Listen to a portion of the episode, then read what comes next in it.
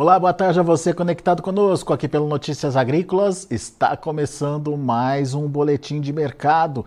Vamos analisar e entender o que está acontecendo com o mercado do boi. Quem nos ajuda é Felipe Fabre, direto lá da Scott Consultoria. Está aqui já o Felipe com a gente no vídeo. Seja bem-vindo, meu caro. Obrigado por estar aqui com a gente uh, nesse finalzinho já de semana, quinta-feira. Já estamos quase partindo aí para os finalmente. Já dá para entender o comportamento dos preços essa semana. E a gente é, começa a perceber que tem uma diferenciação aí é, em relação aos preços, principalmente daquele chamado boi China, é isso, Felipe? Conta melhor para a gente o que, que vocês têm visto aí na Scott. É isso aí, Alex. Obrigado mais uma vez pelo convite para estar aqui representando o time Scott Consultoria. Boa tarde a todos que estão nos acompanhando. Tá? É, e o mercado tem sinalizado uma pressão baixista já tem alguns dias, tá? desde o do retorno do carnaval. Uh, um ponto interessante que a gente tem que fazer aqui de ressalva é que essa pressão de baixa ela não conseguiu entrar com muita força no mercado de modo geral. É, nós trouxemos aqui internamente um, um, dado com relação a fevereiro. Uh, sazonalmente, o preço do boi em fevereiro ele ou sobe ou sofre um revés é, moderado, por assim dizer, dentro do mercado. E o que a gente assistiu em 2024 foi esse revés moderado, tá? Uh, os preços eles andaram mais de lado aqui na Praça Paulista, é, em São Paulo, ao, ao longo desse mês de fevereiro. E agora, no finalzinho do mês, é que a gente está conseguindo ver essa pressão de baixa é, exercida pelas indústrias entrando com mais vigor. E aí quem sofreu, quem foi, entre aspas, penalizado nesse finalzinho de mês, foi é, o chamado boi China, tá? o boi China que vinha estável desde o dia 10 de janeiro, segundo o levantamento aqui da Scott Consultoria, hoje é, perdeu aí R$ reais por arroba com relação à sua precificação, é negociado em São Paulo a 240 reais, é, e junto com o boi China também a, a novilha gorda acabou cedendo é, R$ reais, negociado a 225 reais para descontar os impostos ainda, tudo isso preço bruto, tá, Alex? Então, o mercado conseguiu entrar com, com uma pressão baixista nesse, nesse mês de fevereiro. A gente viu um cenário é, de queda em outras praças também, não só aqui em São Paulo, e quedas até mais intensificadas. Nós temos um, um cenário de clima que acabou pressionando, maior oferta de fêmeas principalmente ali ao longo do mês de janeiro, influenciando também alguns compradores. Então, o mercado hoje ele tem ditado esse viés baixista aqui no mercado físico do boi gordo.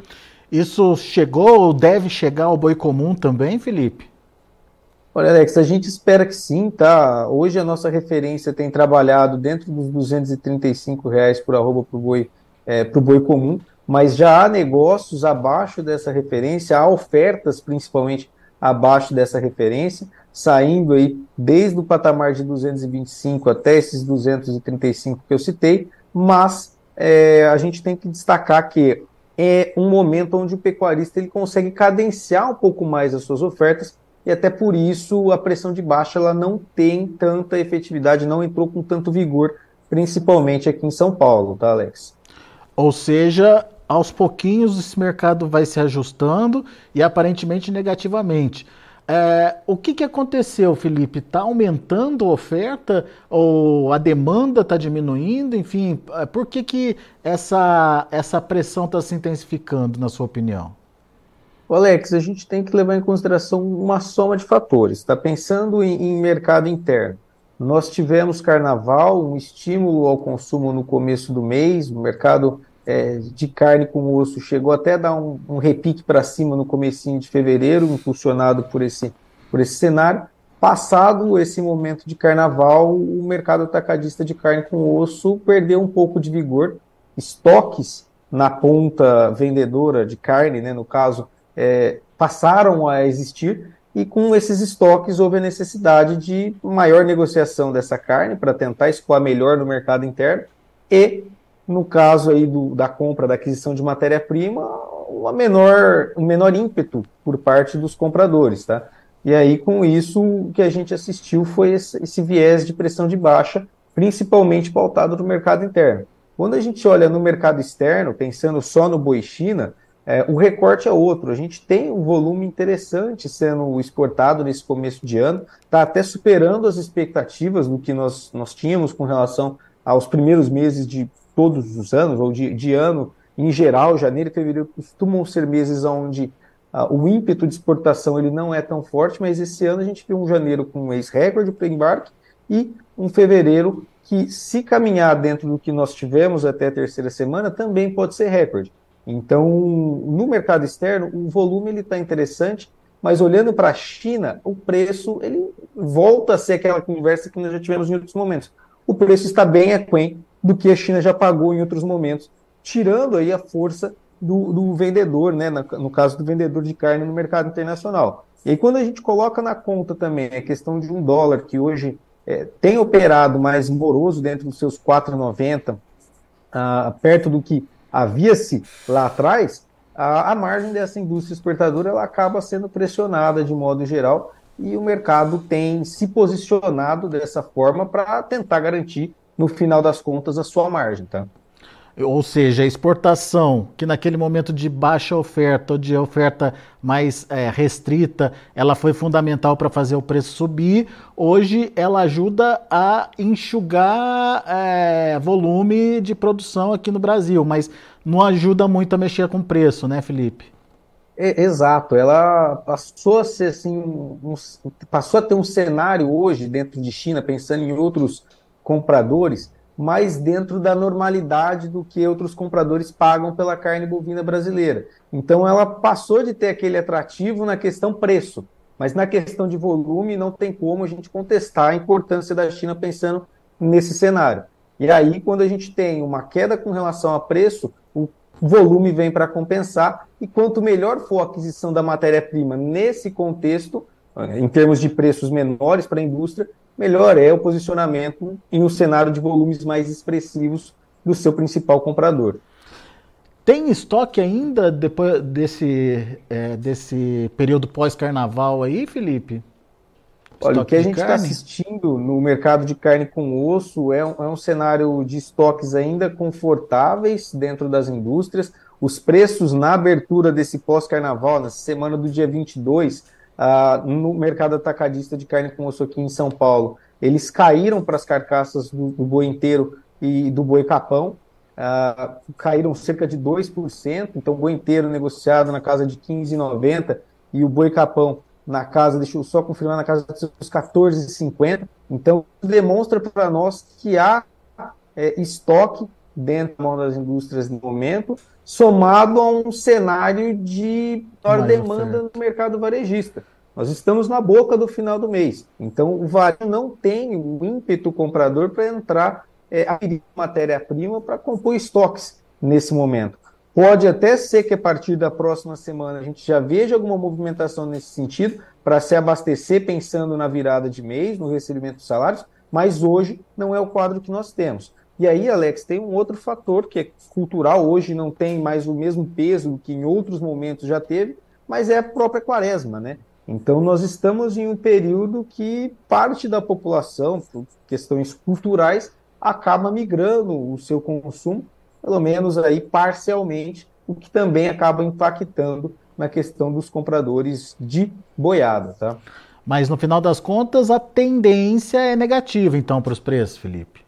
A tendência é, Alex, até porque além da questão demanda, nós temos o quadro de oferta, tá? Março costuma ser um mês de maior oferta de fêmeas é, dentro do, dos abates. A gente tem aí uma questão de é, estrutural pensando na monta, né? As fêmeas que não emprenharam acabam entrando no gancho com mais força nesse primeiro trimestre e março costuma ser é, um momento de ápice no primeiro trimestre com relação a isso. E aí, somado a essa questão das fêmeas agora em março, a gente passa a ter também de março para abril a virada para o outono, para o período mais seco, aquela fase que a gente chama de transição. E esse ano o El Ninho acabou impactando algumas regiões com uma aceleração na questão de descarte, na questão de necessidade é, de diminuir a carga de lotação das pastagens, porque o vigor das pastagens foi muito impactado. Então, tudo isso dentro dos próximos meses deve trazer uma maior oferta de boiadas no mercado, tá? É, com destaque a fêmeas chegando aí agora em março abril, é, somado a um momento de demanda que tem trabalhado um pouco mais morosa. E aí, quando a gente olha para os preços no mercado futuro, ah, os preços têm operado em queda, pelo menos até maio, as aí com um viés mais baixista é, lá na B3. Então, o que se desenha hoje é um cenário de preços em queda é, para o pecuarista nesse sentido. Muito bem. Uh, queria agradecer aqui a participação do Beto Alvino, que está acompanhando a gente pelo YouTube, mandou uma mensagem aqui para a gente. Obrigado, Beto, pela audiência. Aliás, para quem está acompanhando a gente pelo YouTube, não se esqueça de fazer a sua inscrição aqui no canal. É, a sua inscrição é muito importante. Estamos é, chegando aí é, perto dos é, 100 mil inscritos e a gente precisa muito da sua ajuda aí para a gente poder bater essa meta. É, obrigado aí por quem está nos acompanhando pelo canal do YouTube. Não se esqueça de deixar o seu joinha, o seu like aí pra gente. Da mesma forma, Scott Consultoria também está nas redes sociais, não é isso, Felipe? É isso aí, Alex. É, para quem quiser nos acompanhar, YouTube, Instagram, basta buscar por Scott Consultoria. E eu queria aproveitar o espaço também para fazer um convite para o amigo produtor, tá, Alex? A gente vai ter em abril é, o tradicional encontro de confinamento e recria da Scott Consultoria vai acontecer ah, em Ribeirão Preto, no Ribeirão Shopping, entre os dias 9 e 12 de abril. E para quem quiser mais informações, basta acessar confinamentorecria.com.br. Lá a gente tem toda a grade, todo o mote do evento. Esse ano é ano de Olimpíada, então a gente está trabalhando com uma temática mais voltada para a Olimpíada na questão da divulgação. E durante o, o evento a gente vai discutir todos esses aspectos de mercado também, um bloco inteiro só para a gente discutir, debater tendências de mercado do boi, reposição, grãos, mercado internacional como um todo. E aí fica o convite para o nosso amigo que está nos acompanhando acessar e, se inteirar um pouquinho mais a respeito. Então vamos lá, confinamento e recria, tudo junto, né, Felipe? .com.br. Acesse lá o site e já se inscreva para participar. É o primeiro dos, dos eventos da Scott Consultoria ao longo do ano, né? É isso aí, Alex. É o primeiro evento mais tradicional. É, acontece agora em abril e depois, em setembro, nós temos o um encontro de intensificação de pastagens. E em novembro, é, o encontro de analistas. E aí, durante o primeiro semestre, o Confina Brasil, que é a nossa pesquisa expedicionária, vai estar rodando o Brasil inteiro fazendo uma pesquisa com relação aos confinamentos e o posicionamento desse sistema de produção aqui no país. Eu sei que vocês ainda não estão com essas contas prontas, ô, ô Felipe, mas o que, que vocês já começam a perceber em termos de confinamento aí? Vai ser apertado esse ano? Vai ser mais tranquilo? O custo de produção vai estar tá mais favorável para o produtor? Alex, o, pensando em custo de produção, acho que é o principal ponto que a gente deve ter de diferença esse ano é o custo com alimentação, tá? A gente ainda tem uma certa incógnita com relação ao milho, que acaba sendo um balizador, pensando na precificação dos demais insumos para a produção de ração. É, a reposição, a gente não vê um cenário estrutural de mudança muito forte, pensando no boi magro, pensando no garrote, mas o custo de alimentação ele deve ser um desafio nessa temporada, enquanto no ano passado a gente viu um cenário muito favorável com relação ao custo de alimentação, preço do milho caindo por conta da super safra é, e todo o contexto que a gente acompanhou ao longo de 2023, nesse 2024 a gente tem uma certa incerteza. Estoques finais de milho no Brasil ah, relativamente baixos nessa temporada, perspectiva de uma produção menor do que no ano passado e uma demanda que deve vir mais firme. Então, isso tudo é um, um contexto que se desenha para pelo menos manter o quadro que nós temos hoje de referência para o milho, aqui em Campinas trabalhando na casa de 64, 65 reais, e aí dados diferenciais de base para cada uma das regiões, a gente espera um cenário de preços mais, mais firmes do que nós assistimos em 2023. Muito. E isso vai ser um desafio para o confinamento esse ano. Muito bem. E obviamente que a gente tem que acompanhar todo esse desenvolvimento aí é, da segunda safra, né, Felipe? No primeiro momento é, a gente tinha a impressão de que ia ficar muito atrasado e que a janela de plantio ia estar tá, é, bastante curta aí para se plantar milho. Depois a gente começou a perceber que por conta da, das condições climáticas a soja até adiantou ao invés de atrasar, né? Em algumas regiões. Enfim, tem, temos aí regiões que têm essa possibilidade uh, do milho estar tá dentro da janela, mas ainda tem região que pode plantar fora dessa janela aí e, portanto, gerando risco e comprometendo produtividade. Vamos esperar para ver, vamos é, ver como é que vai ser esse encerramento do plantio aí e a partir daí entender qual que vai ser a possibilidade de oferta do milho para o mercado e obviamente é, esse, esse insumo tem um impacto importante aí na formação de preço do confinamento. Boa, Felipe, obrigado pelas dicas aí, mais uma vez junto com a gente. É, muito obrigado pela parceria de sempre. Volte sempre, Felipe. Obrigado, Alex. Um forte abraço a todos que estão nos acompanhando. É sempre um prazer estar aqui conversando com vocês em Notícias Agrícolas. Muito bom. Até a próxima. Grande abraço, Felipe. Tchau, tchau. Felipe Fabre, Scott Consultoria, aqui com a gente, trazendo as informações do mercado do boi gordo.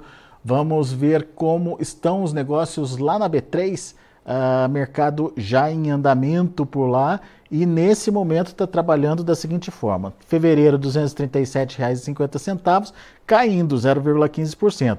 Março subindo pouquinho, 0,02%, R$ 234,50.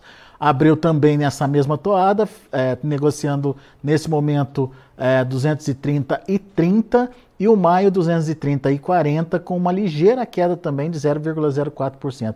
Muito dentro da estabilidade, na verdade, o mercado do, do boi gordo lá na B3 hoje, uh, só uma pressãozinha maior ali para o fevereiro. Indicador CPEA fechou o dia de ontem com uma leve alta de 0,36% a R$ 236,35. Muito bem, são as informações do mercado do boi gordo. A gente vai ficando por aqui. Agradeço muito a sua atenção e a sua audiência. Daqui a pouco tem mais informações e outros destaques. Daqui a pouco tem João Batista Olive com Tempo e Dinheiro, notícias agrícolas e informação agro relevante e conectada.